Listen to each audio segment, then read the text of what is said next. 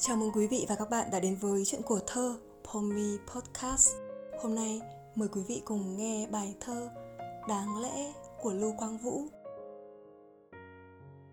Trang sách ước năm xưa đã đến ngủ bao nắng tiên tuổi nhỏ. Chiếc ghế gỗ trơ vơ bên cửa sổ, bao giấc mộng đến ngồi rồi lại ra đi. Một trận mưa bất ngờ, một khung cửa thoáng qua, một gương mặt chập chờn rồi vụt biến. Bao con tàu về ga, bao con thuyền cập bến, mà riêng em chẳng đến cùng tôi.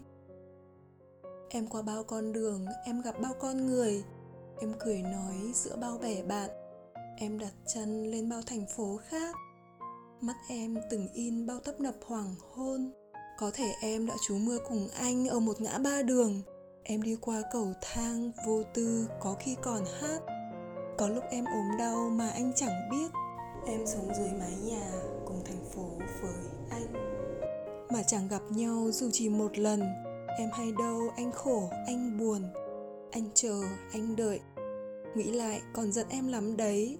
Em biết không những tháng năm dài Anh như người con dai. Ở trong bài hát cũ Đi tìm em phiêu bạt những dòng sông.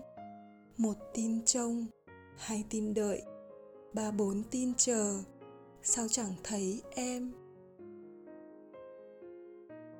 Bây giờ chúng mình đã có nhau, khoảng thời gian còn lại, thương biết mấy vẫn còn chưa đủ.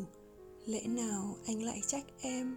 Nhưng phải nói cho mà biết, đáng lẽ chúng mình yêu nhau từ lâu.